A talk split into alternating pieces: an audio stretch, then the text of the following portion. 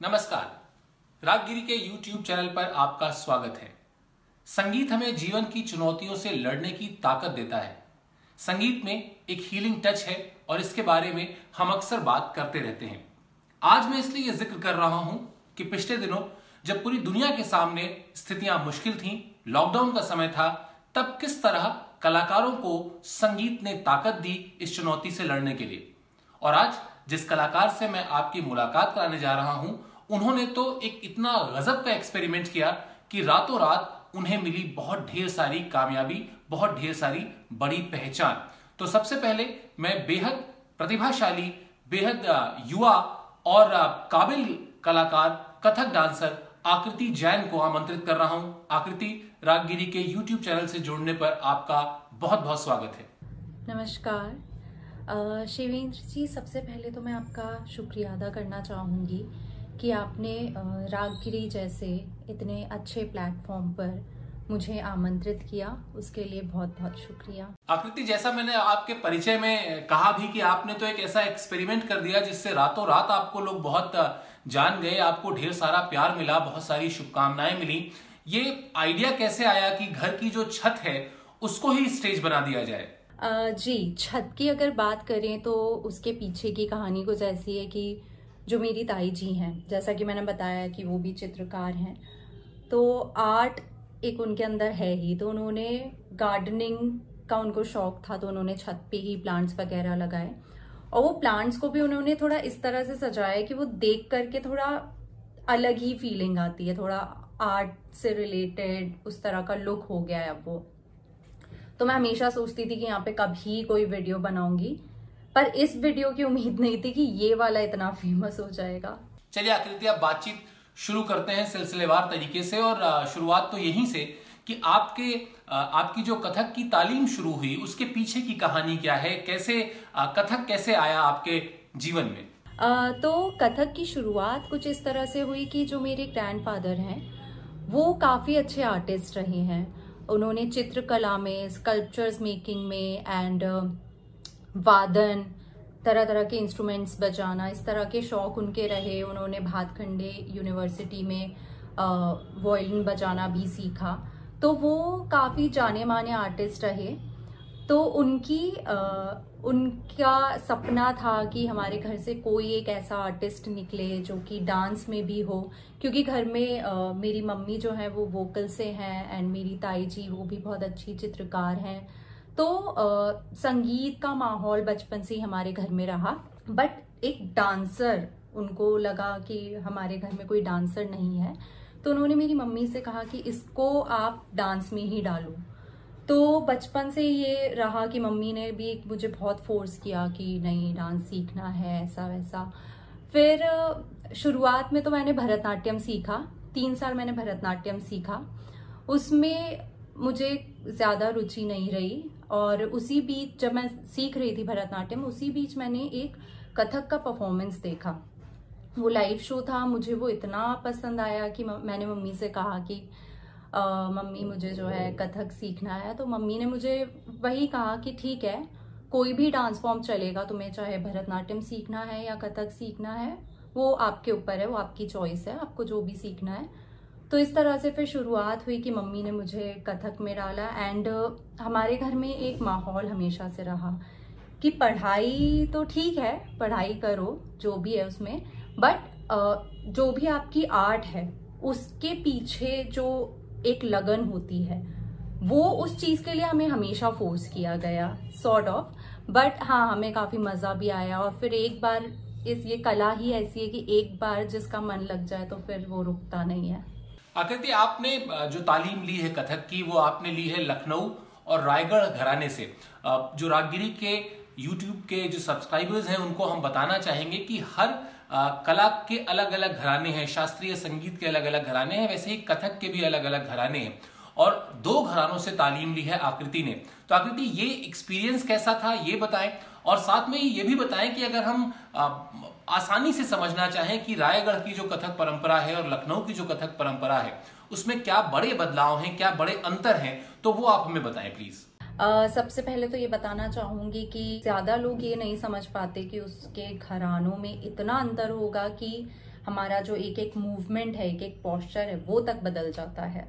तो बहुत ज़्यादा चैलेंजिंग रहा ऑफ़ कोर्स रायगढ़ से लखनऊ सीखने का, रायगढ़ घराने घराने में इतने साल मैंने उसकी प्रैक्टिस करी और फिर एकदम से ये शिफ्ट आया लखनऊ की तरफ़। तो बहुत ज़्यादा चैलेंजिंग रहा क्योंकि हमने जो तालीम ली वो बहुत अलग थी और इसमें थोड़ा नज़ाकत, थोड़ी सॉफ्टनेस ज़्यादा थी।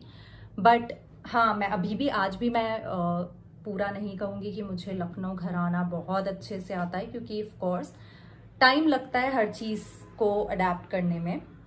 बाकी जो डिफरेंस है मेजर डिफरेंस है। रायगढ़ घराने में, रायगढ़ घराने के बोल बहुत अलग हैं as compare to Lucknow gharana. Lucknow घराने में थोड़ी नज़ाकत, थोड़ी सॉफ्टनेस ज़्यादा है। रायगढ़ में थोड़े चक्कर फुटवर्क ये सब ज़्यादा होता है। और लखनऊ घराने में थोड़ा अंग पर विशेष ध्यान दिया जाता है कि आपका एक एक अंग किस तरह से जा रहा है, आपकी थाट किस तरह से है, आप गत निकास किस तरह से कर रहे हैं।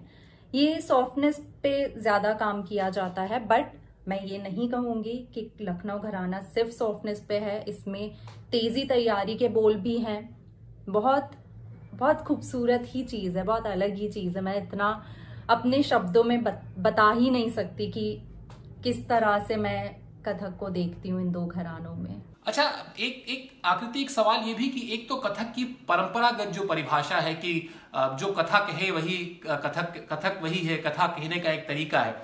लेकिन आज की जो जनरेशन है, जो यंगर जनरेशन है, जो आपकी उम्र के कलाकार हैं या आपसे भी जो यंगस्टर्स हैं, वो किस तरीके से कंसीव कर रहे हैं इस आर्ट फॉर्म को? क्योंकि निश्चित तौर पर उत्तर भारत का अगर देखा जाए तो जो शास्त्रीय नृत्य की सबसे प्रचलित, सबसे पॉपुलर फॉर्म फॉर्म है वो कथक है। तो किस तरीके से आप लोग देखते हैं इस इस डांस फॉर्म को।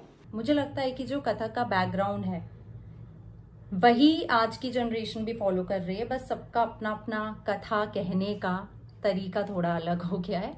वो जनरेशन की वजह से है।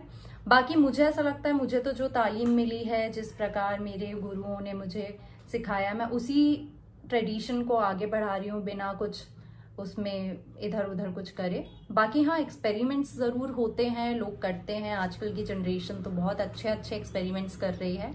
वो अब किस तरह से कथक को इन्फ्लुएंस करता है, उस पर डिपेंड करता है। और आपको तो मतलब कथक का पर्याय अगर मैं कहूँ तो गलत नहीं होगा पंडित बिरजू महाराज जी को। आपको उनसे भी सीखने का मौका मिला है। क्या कुछ नया सीखा आपने उनसे या क्या कुछ ऐसा सीखा आपने जो आपको ताउम्र याद रहेगा हमेशा याद रहेगा? महाराज जी का वो मास्टर स्ट्रोक जो आप आपके दिमाग में रहे हमेशा। जी। आ, सबसे पहले तो ये मेरे बहुत ज़्यादा मेरे लिए सौभाग्य की बात थी कि मेरे को महाराज जी से इतना सा ही सही सीखने का मौका मिला क्योंकि उनकी तो इतनी सी जो टिप होती है वो भी उतना भी आप सीख जाओ तो बहुत है। तो उनकी एक बात मुझे जो सबसे ज़्यादा पसंद आई, जो याद है आज तक, जिसको मैं अपने अभिनय में हमेशा ध्यान में रखती हूँ, वो थी हमारी नज़र। हम जो भी एक्शन दिखा रहे हैं, हमारी ऑडियंस तब तक कन्विंस नहीं होगी जब तक हम अपनी आँखों से भी वही चीज़ ना बताएँ। जैसे कि उनका एक एग्ज़ाम्पल था कि अगर कोई व्यक्ति, जिसे हम पसंद करते हैं, वो दूर खड़ा है, हमें दिख रहा है कि वो आ गया है शायद। और हम एक्शन के साथ कर रहे हैं कि वो आ गया है, वो। तो ये नहीं समझ आएगा कि वो जो व्यक्ति है, वो बहुत दूर खड़ा है। उसके लिए हमारी आँखों को भी मेहनत लगेगी कि वो दूर है तो हमें देखने में भी थोड़ी मेहनत लगेगी कि वो है भी कि नहीं है। तो उनका एक एग्ज़ाम्पल था कि वो वहाँ खड़ा है, इससे ऑडियंस को नहीं समझ आएगा कि हम क्या दिखाना चाह रहे हैं।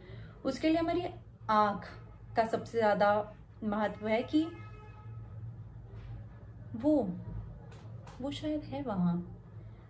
जब तक हम कोई भी चीज़ को अपने आँखों से नहीं शो करते हैं, वो हमारी बात ऑडियंस तक पहुँचती ही नहीं है। आकृति, आपने जो भारत में तमाम बड़े फेस्टिवल्स होते हैं डांस के आर्ट के म्यूज़िक के, उसमें आप पार्टिसिपेट कर चुकी हैं। लेकिन अब यहाँ से जो आगे का रास्ता है, वो किस तरीके से देखती हैं? आपकी क्या भविष्य की योजनाएँ हैं कथक को लेकर? मेरा ऐसा मानना है कि जब हम कोई भी इवेंट में जाएँ या किसी भी फेस्टिवल में परफॉर्म करने के लिए जाएँ तो सबसे पहले हमें ये पता होना चाहिए कि वहाँ पे वो है किस चीज़ के ऊपर, वो इवेंट किस चीज़ के लिए है, वो क्या उसका उद्देश्य है, और वहाँ पे आने वाले लोग जो हैं, वो हमसे क्या उम्मीद रखते हैं? वो हमारे किस तरह के हमारे डांस फॉर्म को देखना चाहते हैं, किस स्टोरी को वो देखना चाहते हैं। तो हमारी ऑडियंस पे सबसे ज़्यादा हमें उनके बारे में सोचना चाहिए और मैं उन्हीं के बारे में सोचती हूँ कि वो ऑडियंस मुझसे क्या एक्सपेक्ट कर रही है। और कोशिश यही रहती है कि मैं उन्हें वही दे सकूँ। ज़्यादा एक्सपेरिमेंट कथक में मुझे, वैसे सच बताऊँ तो मुझे ज़्यादा एक्सपेरिमेंट्स तो पसंद नहीं है, क्योंकि उससे वो जो उसकी जो बेसिक चीज़ है, वो खो जाती है। बट हाँ एक्सपेरिमेंट्स की जहाँ तक सवाल है, मुझे लगता है वो सब सिर्फ़ सोशल मीडिया तक ही ज़्यादा सही है। बाकी हाँ जहाँ तक ऐसी जो पुरानी स्टोरीज चली आ रही हैं, कृष्ण राधा की या शिव भगवान की, उसमें हम क्या अलग दिखा सकते हैं? कथक के दायरे में रह के हम अपनी आर्ट को किस तरह से निखार के ऑडियंस को दिखा सकते हैं? कोशिश हमेशा यही रहती है कि कुछ ऐसा ही परफॉर्म करें जो ऑडियंस को पसंद आए। आकृति आगे बढ़े। इससे पहले कुछ कोई थोड़ा कोई परन जो आप हमें दिखाना चाहें विशुद्ध, शुद्ध रूप से मतलब शास्त्रीय कथक नृत्य के कुछ हिस्से जो आप हमें दिखाना चाहें।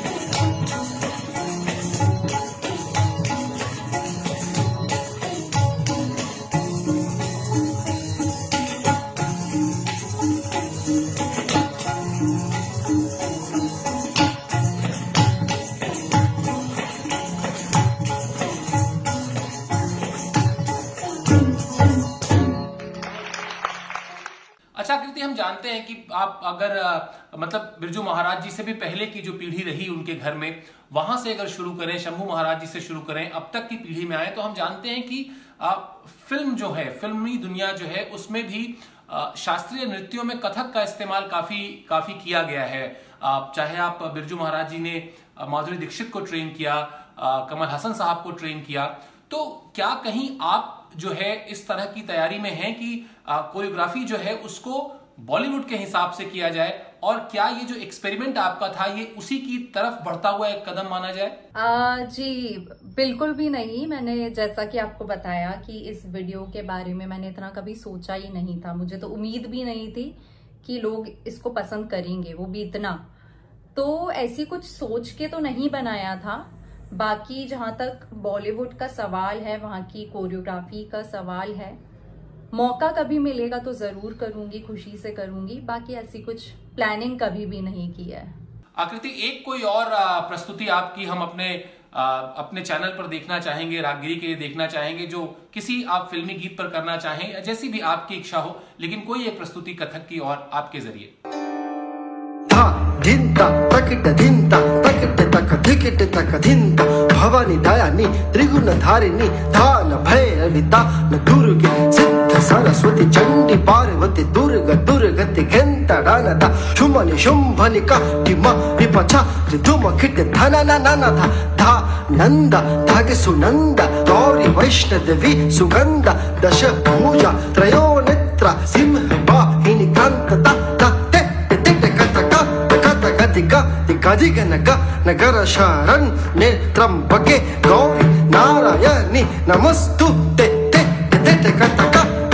तिका तिका दिगनका रन रन् निर्त्रम्बके गौरी, नारायणी, नमस्तु, ते ते ते ते ते का तका कतका तकतक दिका दिका, दिगनका रन रन् निर्त्रम्बके गौरी, नारायणी, नमस्तु, ते। अच्छा कृति, जैसा मैं भी कुछ देर पहले ज़िक्र कर रहा था कि आप भारत के जो तमाम प्रतिष्ठित फेस्टिवल्स हैं उसमें पार्टिसिपेट कर चुकी हैं। तो जब आप किसी बड़े प्रोग्राम में जाती हैं या एक नया कलाकार जब किसी नए प्रोग्राम के लिए जा रहा होता है तो वो अपनी जो विषय वस्तु है उसका चयन कैसे करता है? क्या आप वही परंपरागत कृष्ण राधा या इस तरह की चीज़ें जो हम कथक में बहुत बार देख चुके हैं आप उसी आ, कड़ी पे आगे बढ़ती हैं या आप कुछ नया सोचती हैं कुछ ऐसा सोचती हैं जो एक्सपेरिमेंटल हो और आप उसको फिर आप एक तरीके से कोरियोग्राफ भी करें और उसमें परफॉर्म भी करें? जी, मुझे ऐसा लगता है कि एक जो आर्टिस्ट होता है, वो थोड़ा फ्री फ्लो के साथ चलता है। वो कभी सोच के नहीं चलता कि मुझे इस ही डायरेक्शन में जाना है और मैं इस मैं इस काम को इस ही तरीके से करूँगा या आज से दस साल बाद मेरा, मैं यहाँ परफॉर्म कर रहा हूँगा या मैं क्या कर रहा हूँ आई डोंट नो मतलब सबकी अपनी अपनी अपना अपना तरीका है अपने आर्ट को आगे ले जाने का। मैं जैसा फ्लो चले, उसी तरीके से मैं भी चलूँगी। तो ऐसा कुछ सोचा हुआ नहीं है मैंने। देखते हैं आगे क्या होता है। आकृति, मैंने खुद भी तमाम आपके वीडियोस देखे और कई कई कोरियोग्राफी तो आपने फिल्मी गानों पर भी की है और वो खासी लोकप्रिय हुई, बहुत ज़्यादा लोगों ने उसको पसंद किया। तो ये जो रिस्पॉन्स रहा, क्या आपको कभी ये मन में हिचक थी कि कहीं ऐसा तो नहीं? क्योंकि एक बड़ा एक्सपेरिमेंट था कि घर की छत पर आप एक शास्त्रीय नृत्य की प्रस्तुति करेंगी। तो कहीं इस बात का डर कभी था क्या कि ये बैकफायर भी कर सकता है? लोग इसके लिए आपको आपकी आलोचना भी कर सकते हैं? आ, नहीं पूरी सच्चाई से बताऊँ तो बिल्कुल भी नहीं क्योंकि मुझे खुद को ये वीडियो इतना पसंद आया ही नहीं था ये एक सच बात है। ये वायरल ज़रूर हो गया इसको बनाए हुए मुझे कुछ एक दो महीने हो गए थे, मैंने इसको एडिट नहीं किया था। यही सोचकर कि इतना अच्छा नहीं है, कुछ और बनाऊँगी, कभी डालूँगी, इसको देखते हैं, ऐसा सोच के। बट फिर एक दिन मुझे लगा, चलो यार, मैं कर देती हूँ इसको एडिट और देखते हैं क्या होगा। वो किया, इतना लोगों ने पसंद किया, इतनी तो मुझे उम्मीद ही नहीं थी तो यहाँ तक तो मैं सोच ही नहीं पाई कभी भी कि किसको पसंद आएगा, क्या लोग बुराई करेंगे मुझे इतना कभी सोचा ही नहीं मैंने इस बारे में। khó thì thiết thật khó thì thiết thật tất tất tất tất tin rõ thì định thủy tin rõ thì định thủy tin rõ thì thiết thật